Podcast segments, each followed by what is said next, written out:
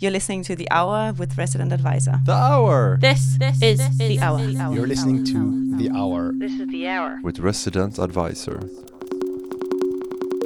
Hello and welcome to The Hour. My name's Ryan Keeling and I'm the editor at Resident Advisor. The Hour is RA's monthly blend of documentaries, discussion, interviews, and lots of other things besides. On today's show, we find out why the techno artist DVS1 recently built a wall of sound in Rotterdam, and Daniel Avery tells us how he went about making a mix for the much loved DJ Kicks series. But first, each month we ask five people from across the dance music industry the same topical question. With our In Residence event series about to reach Mystik in Seoul, South Korea, we asked, What makes a great club? First up, AJ Jairam, promoter from Clock Strikes 13 and The Hydra. So, one of the things I've always been really interested in is the dynamic between venues and their patrons, largely because I feel that those establishments which foster that relationship thrive, and those that don't are perhaps less successful. There are a handful of widely regarded tenets of what makes a club good. I think safety is absolutely paramount. We all want to feel comfortable in a particular environment. We want to feel we have confidence in the people from the team behind the venue. The other thing I think is really underestimated is the anticipation that uh, is involved in the process of going to a nightclub.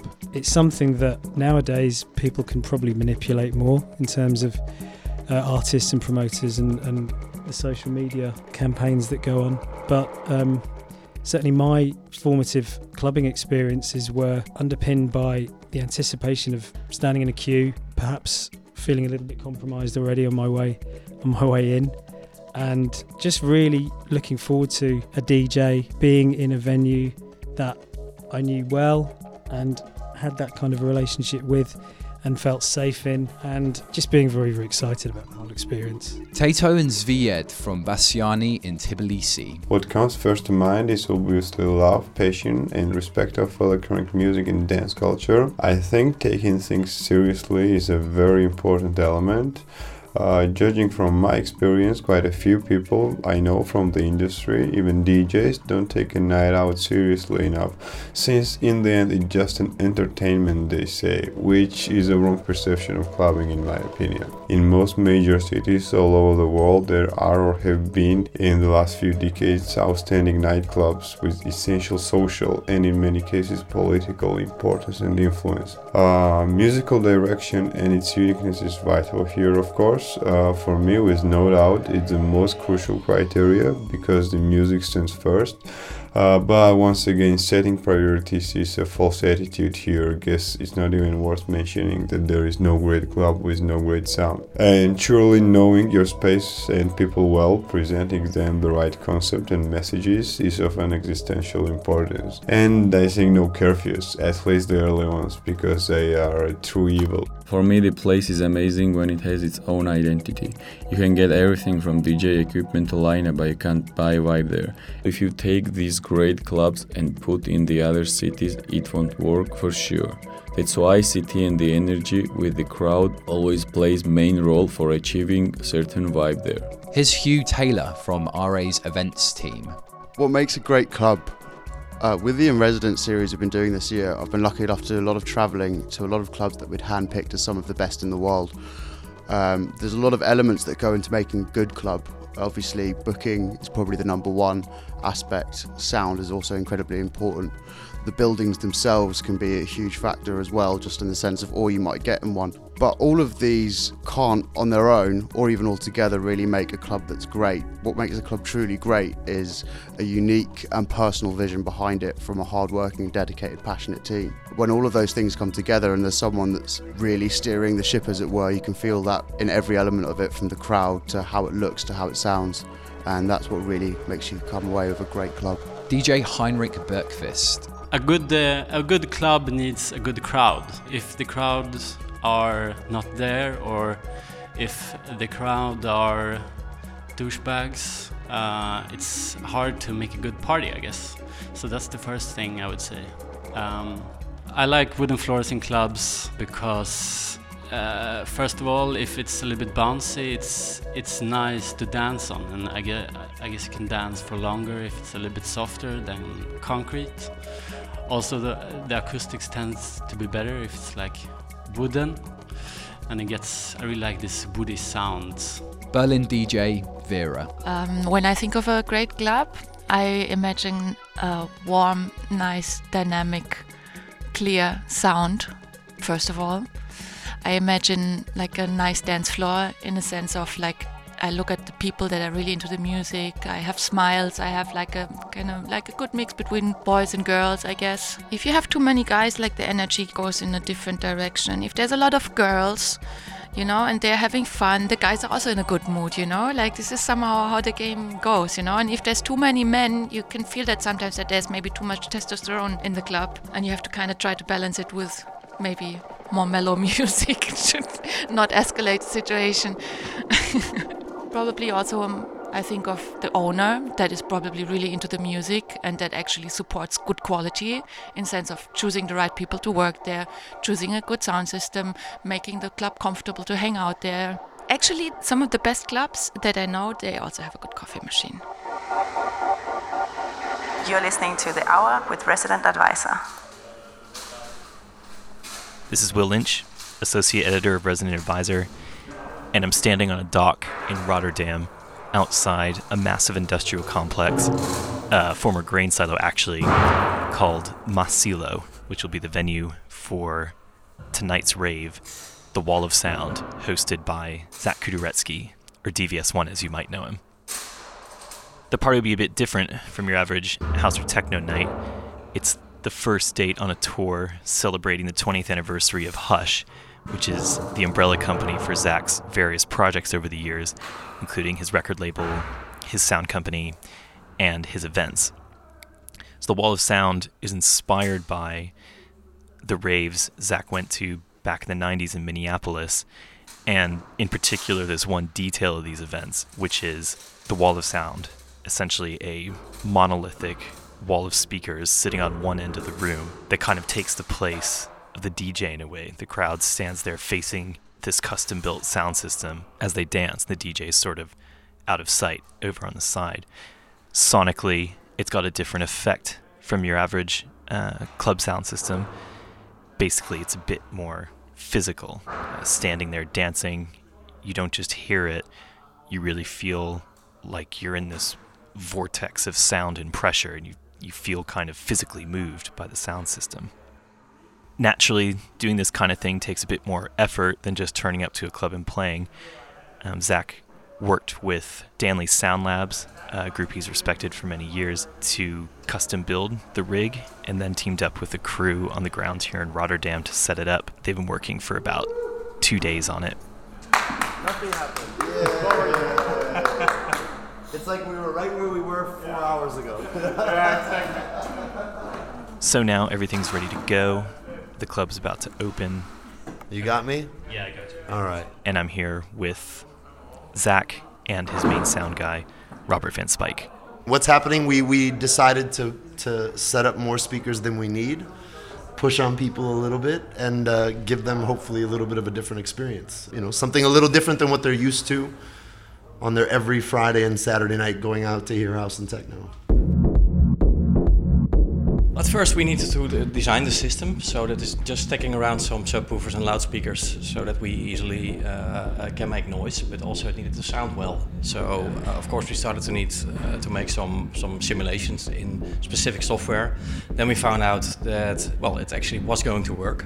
So, well, yesterday we set the system up here in the venue and uh, with our guys. We, we tune the system, uh, align the subwoofers to the top cabinets, uh, make everything working right, and hopefully we can give uh, well, the people who are coming uh, a very nice experience. I mean, the, the background of getting it ready is really just getting everyone on the same page to understand the idea and the vision of the night.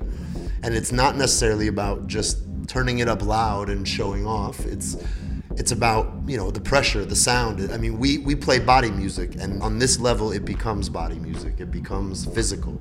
So, with their help and m- maybe my idea together, we can deliver that kind of vision or that thing that I'm imagining and remembering from my experiences that I already had. The focus is less on the DJ and more on the sound system. The sound system takes center stage, the DJ is only to the side. And of course, we're the conduit, we're playing music. But ultimately, it's people in the end when the lights are off and the energy's going, people are looking at the sound system. They're always looking where the music is coming from. And when you put the DJ center at you, where normally at a club or a festival, everyone's ultimately looking at the DJ. But tonight I'm hoping that they're looking at the sound system. They're gonna physically see the music coming at them. So it's just a change of perspective, I think, for that. And of course, it can be, if necessary, much more louder than uh, usual setup because Yeah. uh, we can fill up the room uh, with this amount of speaker. We can have a room which is about 10 times the size of this. So normally, with six of the big subwoofers you see uh, inside, we do a festival for about five to six thousand people. So now we have approximately 2,000 in Yeah, this night. So 2,000 or less, It's it's it's completely different than a normal uh, club or festival sound system. I mean, to me, every time I, I did sound on this level back in the day, it was always, I hate to compare it to this, but it's like riding a wild animal. I mean, it's this, this thing is a beast. You have so much headroom, so much energy. The slightest adjustment can be too loud or not enough. And so it's the whole night you're kind of riding this wave, trying to find that perfect sweet spot where it's like, it's tremendous, but it's not overwhelming. Robert talked us through the technical side of the sound system. We have 24 single 18 subwoofers. It's all kind of technical terms, and we have six uh, quadro uh, 15-inch subwoofers. So in total, we have 30 subs, which is uh, well a ridiculous amount for this venue. When the room fills up and the energy of the sound is high, to me, the idea is that everyone in the room cannot stand still. I mean, the physical energy in the room, whether you're at the bar, you're in front, obviously the the fanatics, we call them the speaker freakers, those people will be in the front. They will be against the sound. They will be in the field that's the most intense. And then those who are a little less uh, brave will, will go back further and further. But anywhere you are in the room, as you walk around, you'll see people moving. They can't stand still because there's this energy in the room that's pushing on you. And like the, the water and how bass works with the water, it's physically moving your insides, it's moving your body, and it feels good. I mean, when the tone hits from the mid range to the bass, it physically feels good. It makes the hair on your arm stand up, it makes your heart rate sync to the sound. It makes everything kind of come together. So it's beyond just listening, it's beyond just that normal experience. I want somebody to come here and understand why this was better or different than the other experience they have next weekend or the weekend before. I want them to demand in their future something better for themselves because of maybe this experience. Like, wow, this was, I, I totally heard music differently. So, this is what I'm chasing now. Tell it was a very powerful system. After his set, I caught up with the night's main guest, Detroit techno legend Jeff Mills, to find out what it's like to DJ on the Wall of Sound.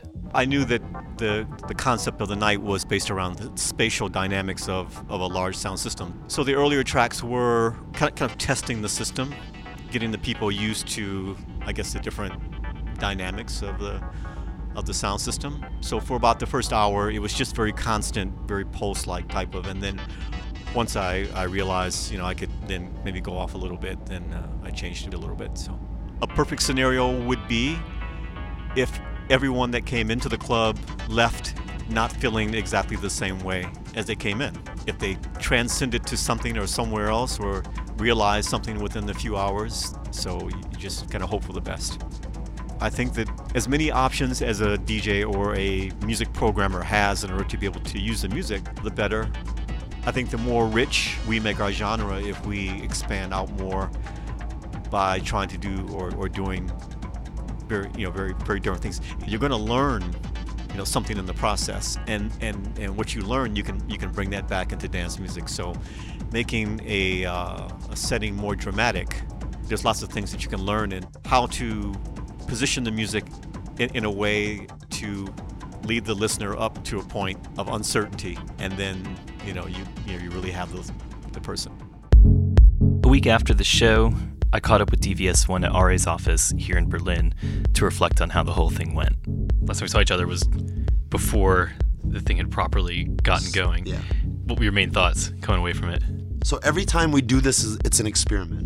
It- It's properly an experiment to what I envision in my head and what the reality is of what happens once we actually set it up. And so this year, like we, I don't know if we mentioned it before when we were talking, but we reversed a few things. Like we changed the the direction of the room. Most times the the sound was always on the other side of the room. We put it on the back side of the room. We tried to put the DJ booth on the ground instead of being elevated because I wanted people to be connected to the DJ. We had all these pre-thoughts of things that like just before I even touch on like the sound system itself, that's where the fine tuning comes in of like how to get that right so that that becomes the focus because that's my whole concept behind it is you know dance to the speaker don't dance to the dj stop dancing to the djs and it just happens to be the dj is always front and center and that also just happens to be where the sound is but in a lot of places also there's barricades between you and the sound system. There's there's literally a, a barrier because they don't want you to touch the speakers. And i wanted to take that away so people could lean on the speaker. They could sit on it. They could you know hang out on it. They could do whatever. And i think that's at least something that's unique that regardless of my opinions or thoughts of the party i think that was created and that was something new for them. So at least in that sense i think it's a success. Here's Dasha Rush, who also played the Wall of Sound.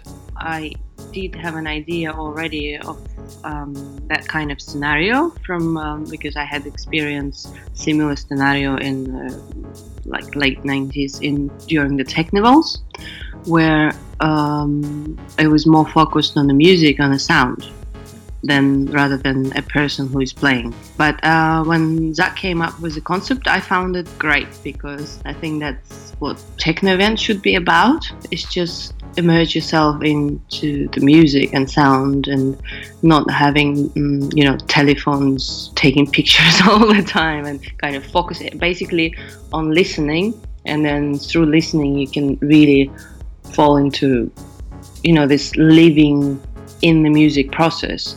Beside the physical aspect of the sound which is great because it affects you you know we talked about it it affects you in a different ways different frequencies you know wherever your body oscillates also different uh, on the different frequencies but actually i felt way more comfortable playing that um, I was kind of, you know, like in my studio, an intimate corner behind the sound system. So I just concentrated on what I was doing and was not preoccupied by anything else.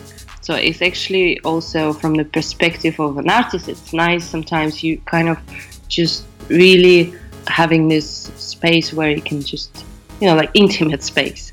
Did you notice anything different in the way the audience reacted, or in the general kind of vibe of the of, of the party? maybe not everybody were familiar with the concept. The positive side, I think the people who let themselves go and emerge, really emerge in the sound and the music, I think they probably had a, an amazing experience. Well, I heard some feedbacks from some audience or friends that they had a great experience being just in the darkness and in the sound. And I guess that was the initial idea. Are you excited to do it again, to give another shot? Yeah, yeah, absolutely. A- after the event, actually, I called. I called one of the guys that I learned everything from in Minneapolis, my, my buddy Chad, who did a lot of my early parties with me and taught me a lot that I know about sound. And I kind of brought up to him where I was happy with things and where I wasn't, and what was I missing, and you know what was his opinion on certain speaker boxes. And I sent him the specs of the system we used versus what we used last year, and asked him what he used at these parties that I remember being the legendary ones that I experienced as a dancer. And I think we fine tuned a little bit of what I need to do different next year. And actually, if I can pull it off next year, I'm going to fly him out and have him actually organize, set up, and design the system with me because he's the one that I learned from. And so if my idea is real and not just a fantasy, he can make it happen. So maybe that might be the missing element for me is to bring somebody in that was there for the fantasy that I experienced and was there for that part. And that might be even that might be the last key that I was missing at the last couple years, you know, that maybe I now understand that I need that. In terms of your your own parties, you putting on parties. Sure. The chase continues, kind of. It always, I mean, it always does. So I've owned like three sound systems since the 90s. And uh, the one I own right now is the biggest one I've ever owned. And I just kept buying more and more boxes. So right now I've got pushing probably 100 speaker boxes in Minneapolis. And I mean, I haven't even been able to set them all up in one show yet, and I'm waiting for the opportunity to do it. So, to do the experiment, you need all these elements to work with it. The reality is, having a venue like Maassilo in Rotterdam or having some other future promoters that are looking for the right venue for me now in other in other cities I think we'll be able to get it fine tuned in the next year or two and then be able to repeat that in other places.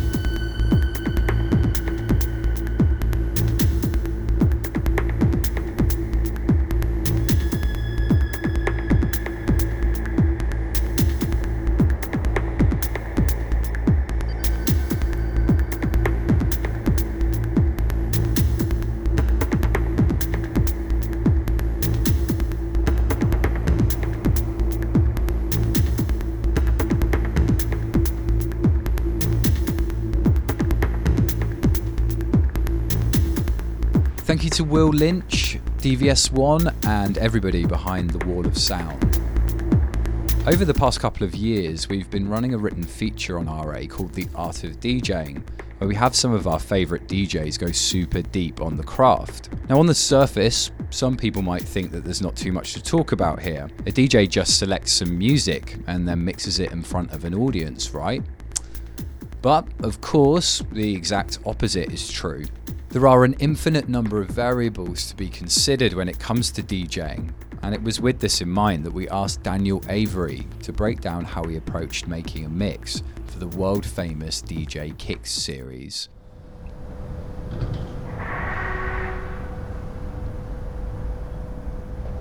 So, something of an adventure to get down to your studio. Um, you want to tell us a bit about the space and uh, like how long you've been down here? Yeah, so it's a, an old shipping container that was used in the Olympics as a dressing room, I think. All of these around it. This whole place is built on shipping containers. It's in East London, right next to the water, on a wharf, kind of stuck in the middle of nowhere. But you can see the views are kind of crazy. You can see London from here, but it feels kind of a bit disconnected from London. But I like that. It's very quiet and peaceful, and it's a good escape down here. I really enjoy it down here. It's an impossibly cliche question, but like, do you find the cityscapes and the surroundings inspiring? Does it directly feed into your music? Would you say? I like the idea that I am in London. It's a nice reminder to see that, but I also like being able to turn around and kind of walk away from it very easily down here. So yeah, it does have an influence for sure. We're obviously talking about uh, the DJ Kicks mix, which is coming out next month. Do you recall what your first thought was when you received that email or that phone call? Well, uh, when K7 approached me, um, we we talked about doing a mix. We've been talking about a little while, and then several things happened where um, they said actually you could do it sooner than we talked about. Um, but they said you need to can you do it in just over four weeks from start to finish? And that included licensing. And I've, I've been playing a lot recently so i kind of felt quite match fit as a dj i knew that i also had something in mind for the mix that it has to represent where i am right now as a dj and where, where i've been for the past two or three years since drone logic came out. The general idea being that i wanted it to be a techno mix or at least have the the mask of a techno mix, but to have some kind of depth to it. Almost the illusion of a, a, mix that's just thrown together, but one that has something more to it behind it, really. So, four weeks is pretty tight. Um, I'm wondering, how did you begin the process? The first thing I did was um, I spent a week here in the studio just with all my records and just going back and forth on my DJ setup, just endlessly uh, trying transitions and writing down things that worked and um, things that didn't. I knew there were certain labels I wanted to include, that's for sure. Semantica being one, uh, Northern Electronics being another one, um, and some artists like Rose and Iori from Japan. And I knew those guys because those guys have been very important to what I've been playing recently, and we share music between us. And it feels like we're sort of part of something together. Don't quite know what it is, but so they were top of the list. But that's how I began, just transitions and uh, some things just instantly click together. And also from DJing out a lot as well. I know there's certain tracks that just were made for each other almost. Um, uh, maybe could, I can play an example actually. One thing that I just knew straight away a track by Rico I've been hammering recently, and a track by Artifact, and um, let's play it. Like it's they, they kind of have matching keys. The drums totally match. As a DJ, it's the kind of like dream dream combination, really.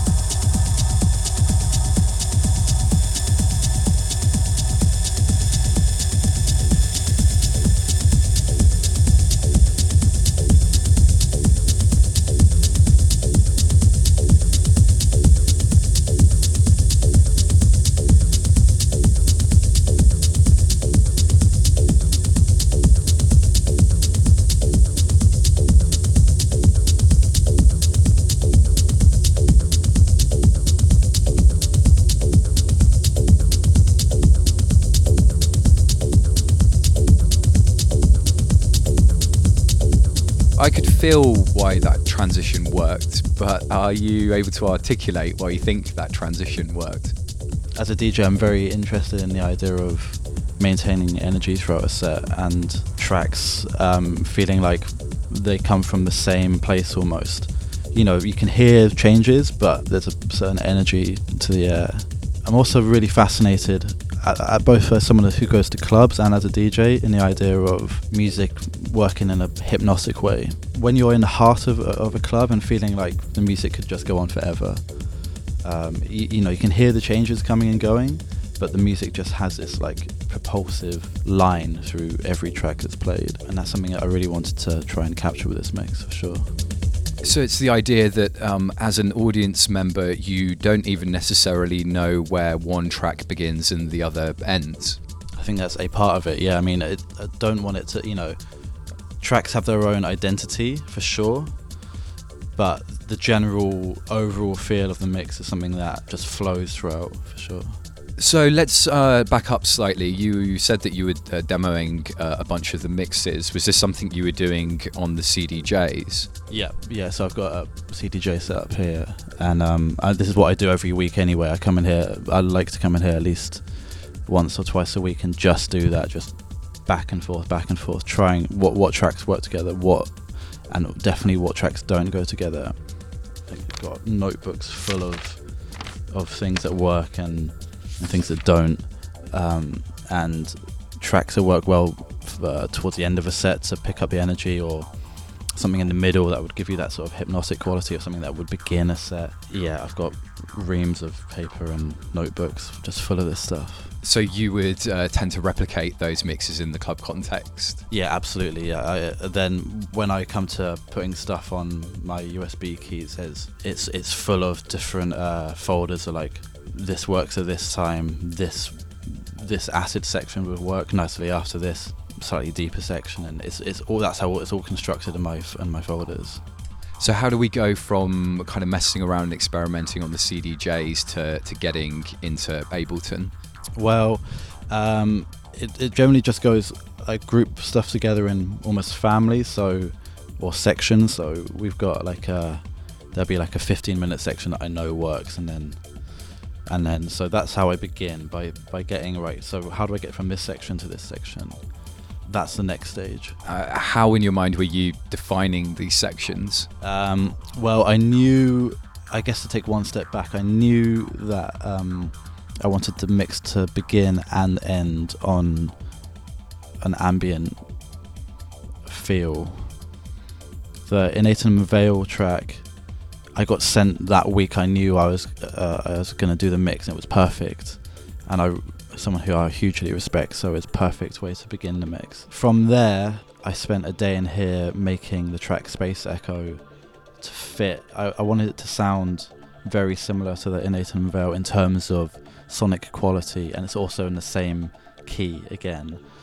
Um, so the idea being that the sort of the moment you sort of go to sleep at the beginning of the mix, and when you wake up from this kind of odd dream at the end of the mix, I want it to feel very similar. And if it if the mix looped around, it would, you know, you couldn't quite tell the difference between those two tracks, even though they are they have their distinct features. They uh, they're very much part of the same group, and that's how I do it with a lot of the tracks. A lot of the groups all have these little their own characteristics. There's a a deeper section. There's a slightly more abrasive section, and that's how I began by putting it on the computer.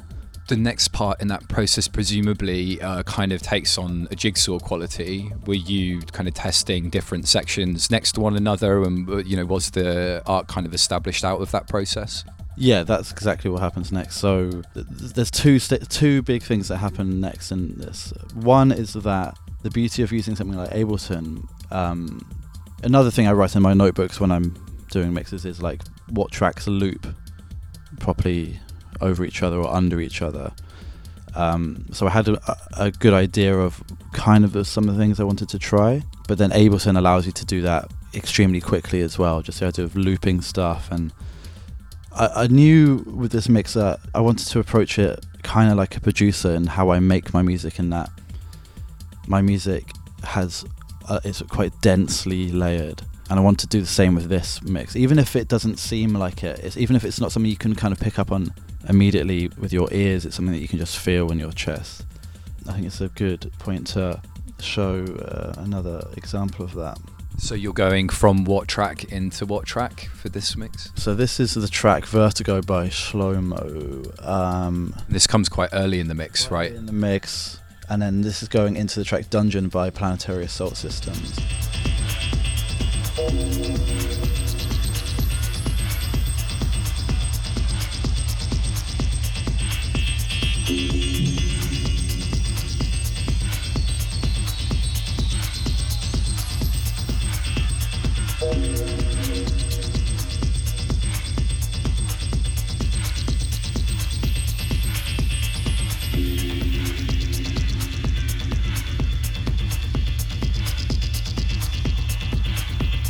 The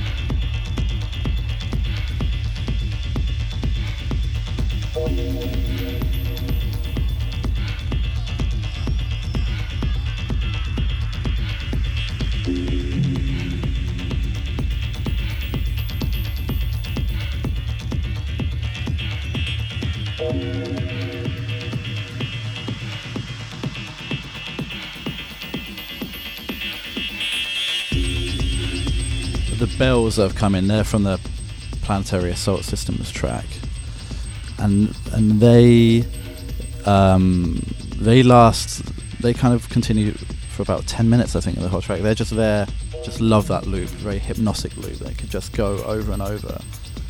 But as that track is coming in, this uh, the track before it, the Vertigo track, that I really like that breath, human breath and that that is that continues. You can't really hear it, but it's there. It continues for another two or three minutes under everything.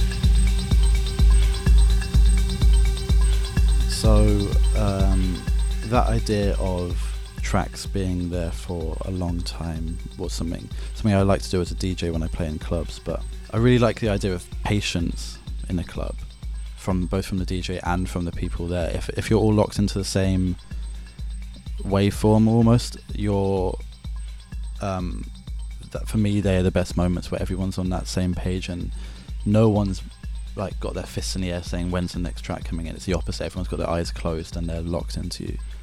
Um, so that's why I was keen to have like this, those bells, for instance, happen for like ten minutes of the track, and there's an Artefakt track right in the middle that kind of it takes a while to unfold, but it's there for I think nearly 11 minutes or 12 minutes, which kind of in the DJ handbook is probably the one of the rules they say don't do in the middle of a set. Don't do a, a long repetitive track.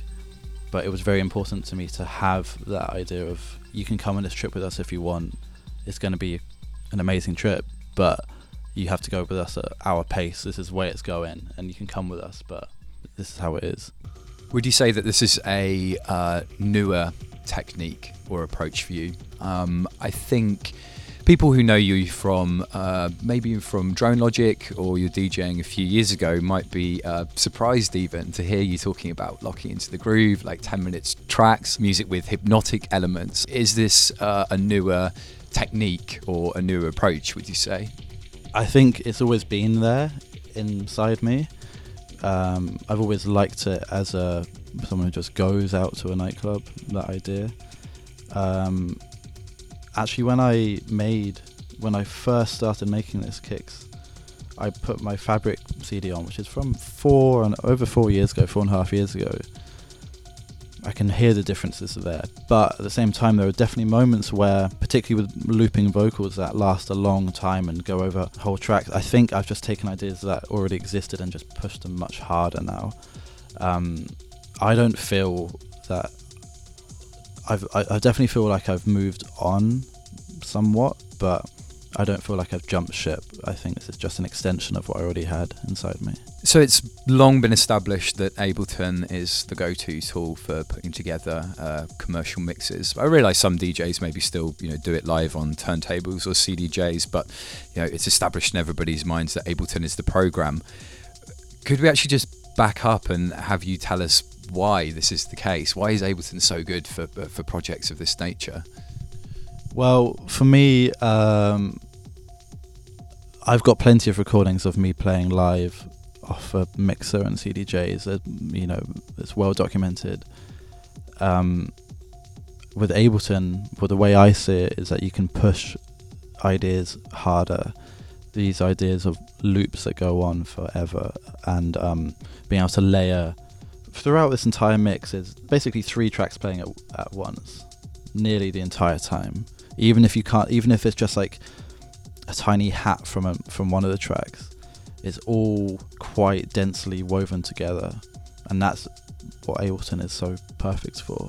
Another big reason is that you can treat a mix like you would a track as a producer. I always say to myself, the the mix itself as a whole is king. The mix is king. There were tracks in this mix that I was desperate to get on. A track by a track by Blawan, and there's one by Peter Van Hoesen, and I was convinced that they were going to go on it. They they fit exactly just what I was going for, um, and I even said to the the label like you know when you're you make sure put these top of your list. I need them first. I need to make sure I've got them first. But both of them, as great as they both are, and I've been playing them a lot. When it came to the mix itself, they were kind of jolting me out of that slightly dreamlike state when I listened to it. The, the transitions weren't working as well as I wanted. Um, and it's it's very similar to when I'm making a track or in the studio. You can have uh, have an element that is great, and there's not technically there's nothing wrong with it, but it just doesn't quite fit into a mix. And it's such a liberating. It's a difficult decision to make to kind of stand up to your initial instinct, but if you just press that delete button, your whole the whole track becomes free again and I think that's very similar what you can do with Ableton in a DJ mix. If something just isn't working, you just have to throw it out, and um, the mix just has a new, just breathes a sigh of relief almost. And that's uh, that's something that is very interesting to, to do with Ableton. So, thinking about the development of the process, um, when did it become clear to you that you were approaching uh, something like the finished product? This mix is probably version 50 odd um, from different versions of it. Just um, what I always do is bounce a mix down and then walk somewhere. I've walked miles around London to this mix, and you can hear how a flow is working or not working. I don't really have a specific answer to your question other than that it just feels like it's there when you've got it. It's no more scientific than that, other than it just feels right.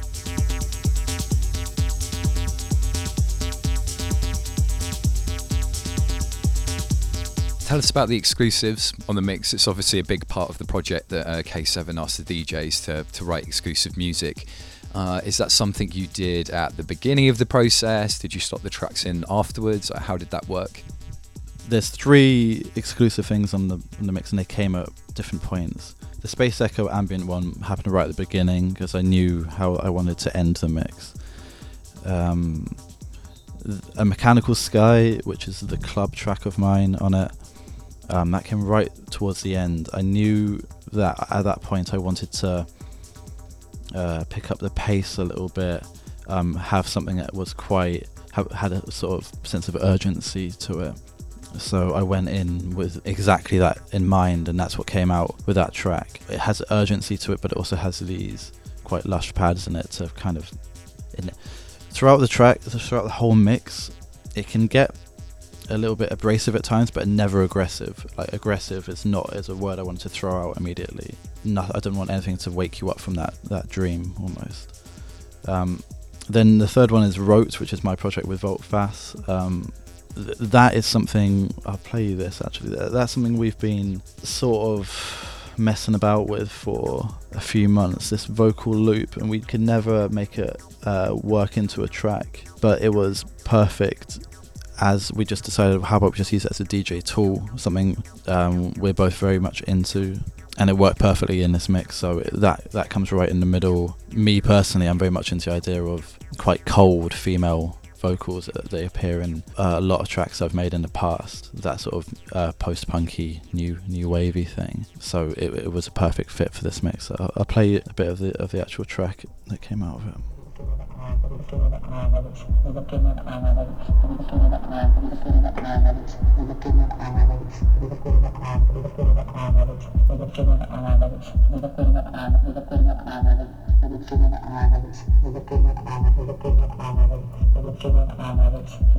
I'm You've talked a lot about how the club and kind of sensations in the club inform the mix, but um, obviously this is a, a piece that's going to be uh, listened to away from the club.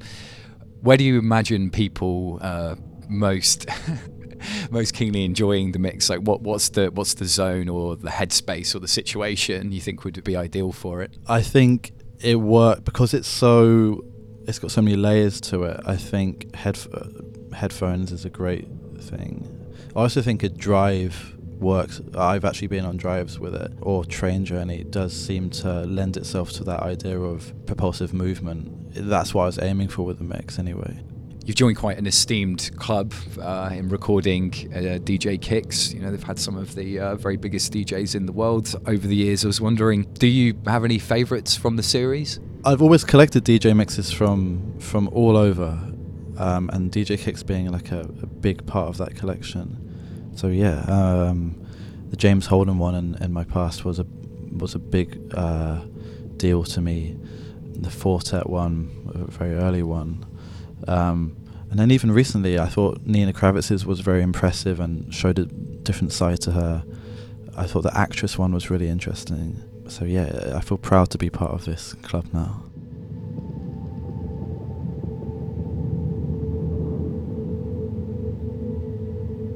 Thank you for listening to The Hour. We'll be back next month with another blend of documentaries, discussion, and interviews. You can find RA's podcasts, The Hour and The Exchange, on residentadvisor.net and find us on SoundCloud at RA Exchange.